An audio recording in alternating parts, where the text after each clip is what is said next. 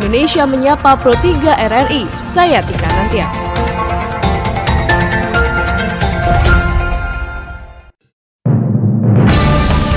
Halo pendengar, saat ini Anda sedang mendengarkan podcast Pro 3 RRI pada edisi hari ini adalah hari Senin 24 Februari 2020 dalam Indonesia Menyapa Anda.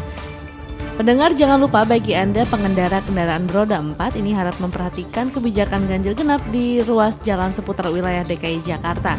Dan hari ini adalah mobil dengan plat genap yang bisa melintas bebas di beberapa kawasan terregulasi tersebut. Pendengar pada podcast hari ini, saya akan mengulas terkait dengan isu-isu aktual yang saat ini masih hangat atau ramai diperbincangkan di sekitar kita. Tentu saja nanti akan saya hadirkan cuplikan informasi dari reporter kami dan juga kilasan lebih detail lagi mengenai topik apa yang akan saya angkat bersama dengan narasumber terkait. Baiklah pendengar bersama saya Tika Anantia. Inilah Indonesia menyapa Anda di ruang dengar podcast Anda. Pendengar sebelum masuk ke dalam beberapa isu aktual yang akan saya jabarkan atau hadirkan sesaat lagi, saya mengundang Anda terlebih dahulu untuk mampir ke laman berita kami di rri.co.id. Juga Anda bisa memfollow sosial media kami di Instagram, Twitter, serta Facebook.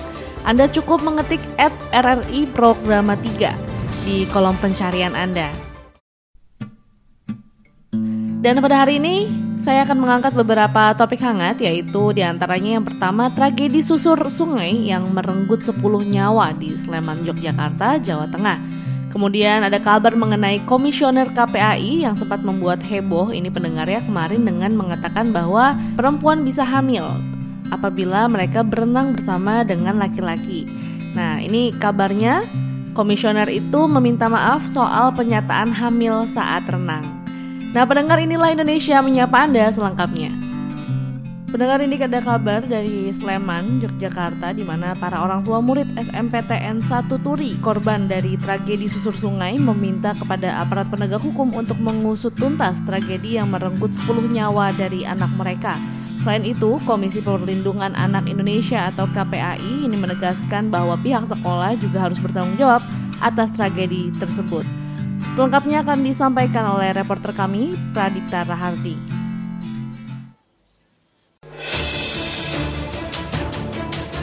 10 orang pelajar dari SMPN 1 Turi Sleman menjadi korban tragedi susur sungai Sempor yang dilaksanakan pada Jumat petang. Kegiatan yang bertujuan mendekatkan para siswa pada alam justru luput dari pengetahuan kepala sekolah. Hal itu diakui kepala sekolah SMPN 1 Turi Sleman, Tutik Nordiana.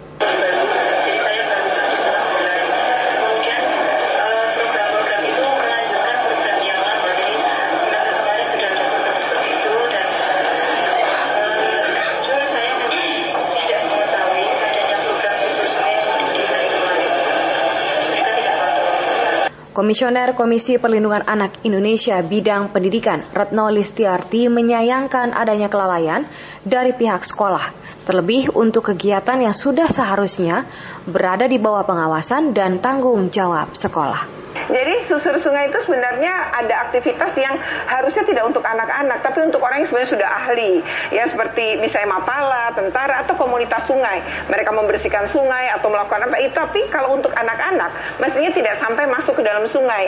Apalagi dengan kondisi penghujan, nggak usahlah memperhitungkan dalam arti secara saintis gitu, ya. tetapi secara awam harusnya kita memperhitungkan faktor resiko untuk melindungi anak-anak. Jadi prinsip dalam sekolah, sekolah harus bertanggung jawab karena karena sebenarnya prinsip di situ adalah anak-anak ini harus dilindungi selama proses pembelajaran itu walaupun berada di luar kelas, walau berada di luar sekolah, tapi kan masih kegiatan sekolah. Untuk itu salah satu orang tua murid yang menjadi korban dalam tragedi susur sungai Sempor, Mulyadi, meminta kepada para aparat penegak hukum untuk mengusut tuntas tragedi yang telah merenggut 10 nyawa anak mereka. Dan yang ingin menuntut tidak hanya saya.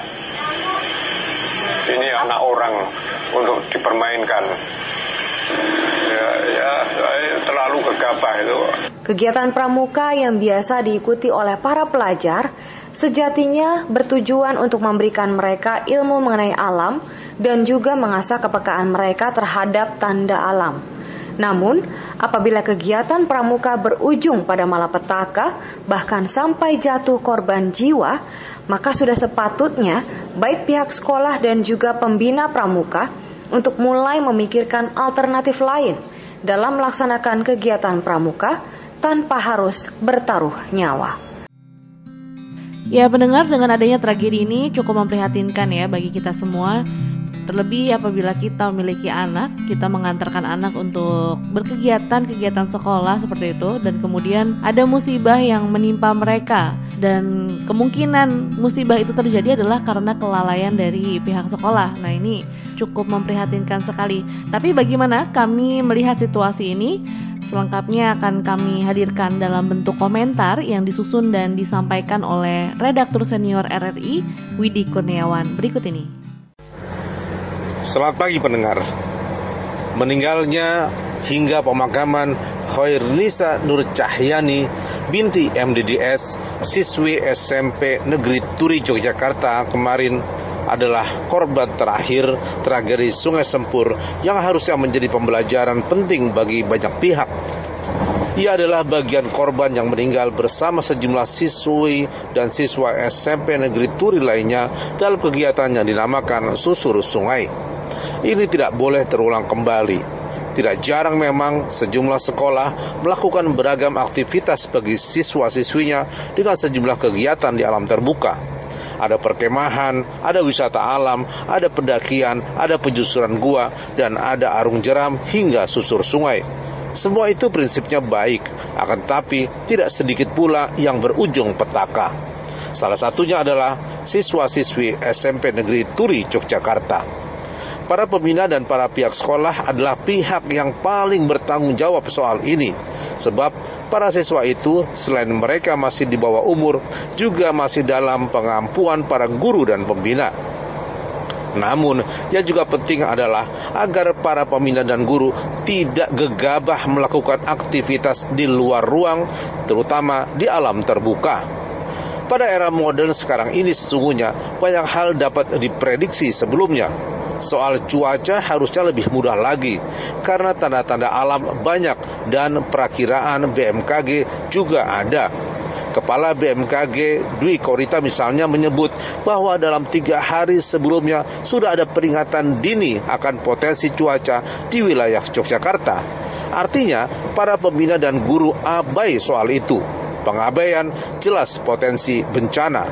Dalam konteks luas, sebenarnya pemerintah daerah juga lalai, termasuk para pembina pramuka level yang lebih tinggi. Pendidikan alam terbuka termasuk survival, outbound, dan sejenisnya adalah baik. Namun, bila tidak dikelola dan ditangani secara profesional, jelas dapat berujung petaka.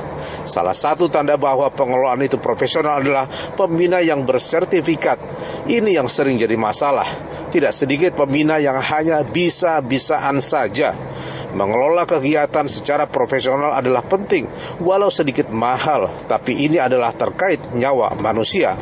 Karena itu, pengusutan jangan sampai hanya level pembina, tetapi harus sampai pihak penanggung jawab kegiatan. Demikian komentar, selamat pagi. Tragedi yang terjadi di Sungai Sempor dalam kegiatan susur sungai yang diikuti oleh 249 siswa dari SMPTN 1 Turi Sleman Yogyakarta ini menewaskan 10 orang siswa pendengar dan 23 siswa lainnya ini luka-luka. Insiden ini pendengar kabarnya akan didalami dengan adanya perundang-undangan kepramukaan dan diberikan SOP dalam kegiatan pramuka. Dan kasus ini pendengar sudah didalami oleh pihak kepolisian daerah istimewa Yogyakarta yang sudah ditetapkan satu tersangka yaitu satu orang pembina yang diduga sebagai inisiator dari kegiatan tersebut. Ya, dan tersangka itu berinisial IYA dan ia merupakan seorang guru dari SMPTN 1 Turi. Ia merupakan guru olahraga. Dan ini ada tanggapan dari anggota Komisi 10 DPR RI, Bramantio Suwondo yang mengatakan bahwa hal ini sangat disayangkan karena hal ini bisa saja tidak terjadi. Mengingat kondisi cuaca saat ini sedang tidak baik, maka seharusnya ada kewaspadaan berlebih untuk kegiatan ekstrakuler di luar sekolah. Ya, dan pihaknya sendiri akan terus mendorong pemerintah dan praktisi pendidikan untuk lebih hati-hati khususnya dalam berkegiatan semacam ini dan di luar sekolah seperti itu ya pendengar. Dan beberapa pihak meminta untuk mengevaluasi kegiatan pramuka.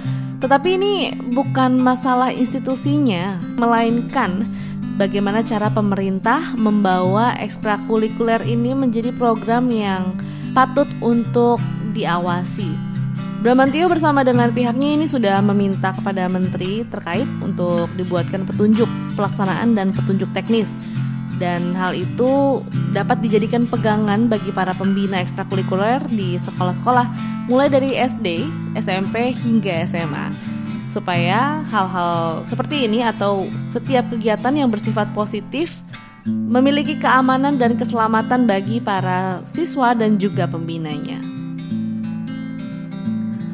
Pendengar pramuka itu bisa menanamkan jiwa nasionalisme, di mana selain itu juga menanamkan jiwa tanggung jawab serta jiwa kejujuran. Tapi bagaimanakah tugas pemerintah untuk memperbaharui tentang pembawaannya dan pembelajaran itu jangan sampai ada kelalaian seperti ini.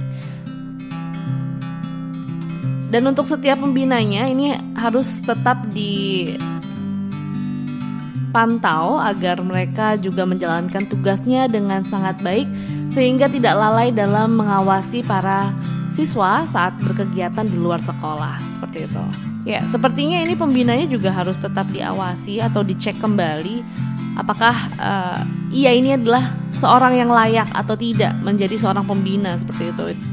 Ya bagaimanapun juga kita sebagai orang tua mungkin merasa aman ya kalau anak kita tuh sudah berkegiatan sekolah gitu. Tapi kalau misalnya pembinanya ini ternyata lalai dan itu di luar dari dugaan kita, di luar dari ekspektasi kita, itu dapat merugikan dan cukup memprihatinkan. Jadi kalau misalnya ada kejadian seperti ini karena adanya kelalaian dari pembina itu sangat menyakitkan ya pendengarnya dan juga sangat memprihatinkan karena uh, ya kita patut mempertanyakan apakah pembina itu layak atau tidak menjadi seorang pembina. Apabila memang tidak, ya harusnya tidak digunakan lagi di sekolah itu seperti itu. Ya, baik mendengar kita beralih ke informasi lainnya ini di mana kabarnya Komisioner Komisi Perlindungan Anak Indonesia yang kemarin sempat geger memberitakan tidak memberitakan tapi menginformasikan atau mengucapkan bahwa perempuan yang berenang bersama dengan laki-laki itu bisa hamil tanpa adanya penetrasi. Nah, ini sempat menjadi trending topik di sosial media baik Twitter, Instagram, juga Facebook. Ini di mana pernyataan dari Siti Hikmawati menjadi kontroversial karena banyak sekali yang beranggapan itu tidak mungkin terjadi seperti itu. Dan kemudian Siti Hikmawati meminta maaf atas pernyataannya mengenai perempuan bisa hamil saat berenang di kolam renang bersama dengan laki-laki. Ia sempat menerangkan bahwa kehamilan bisa tanpa penetrasi. Karena saat itu ia mengatakan bahwa ada jenis sperma yang kuat yang bisa masuk ke sel telur perempuan dengan mediasi kolam renang. Siti mengaku bahwa informasi yang ia sampaikan itu keliru. Ia juga mengatakan kepada RRI bahwa ia meminta maaf kepada publik karena memberikan statement yang tidak tepat dan statement itu adalah statement pribadinya, bukan langsung dari KPAI. Siti juga mencabut pernyataan pertamanya, kendati begitu ia tidak mengurai atau memberikan penjelasan lebih detail lagi mengenai ketidaktepatan pernyataannya. Padahal sebelumnya ia sangat yakin dan sempat berkukuh bahwa ia mendapatkan informasi tersebut dari sebuah jurnal. Dan kemudian Siti memohon kepada publik untuk tidak lagi menyebarluaskan informasi tersebut. Ia mengatakan ia mohon ke semua pihak untuk tidak menyebarluaskan lebih jauh lagi atau memviralkan pernyataannya. Dan sebelumnya pendengar ini Ketua KPAI Susanto juga telah mengeluarkan surat pernyataan yang meralat informasi dari komisionernya itu. Melalui keterangan tertulis ia menegaskan adanya apa yang disampaikan oleh Ibu Siti ini tidak sejalan dengan prinsip lembaganya. Sementara Ikatan Dokter Indonesia atau IDI ini menegaskan bahwa perempuan tidak akan bisa hamil tanpa adanya penetrasi. Apalagi Ketua Biro Hukum dan Pembinaan Anggota IDI ini, Nazar, menerangkan bahwa ada sejumlah syarat yang harus dipenuhi agar perempuan itu bisa hamil. Beberapa di antaranya adalah kualitas sperma, mutu ovum atau sel telur, dan yang paling penting adalah suasana dalam organ reproduksi perempuan. Sementara air kolam renang itu tidak mendukung sperma untuk bertahan, sehingga ia memastikan bahwa pernyataan yang menyebut perempuan bisa hamil saat berada di kolam renang bersama laki-laki adalah tidak berdasar. Baiklah pendengar informasi tadi sekaligus mengakhiri perjumpaan kita pada podcast edisi hari ini. Anda masih bisa mendengarkan podcast edisi hari ini di esok hari di Spotify dengan hanya mengetik RRI Pro 3 di kolom pencarian Anda.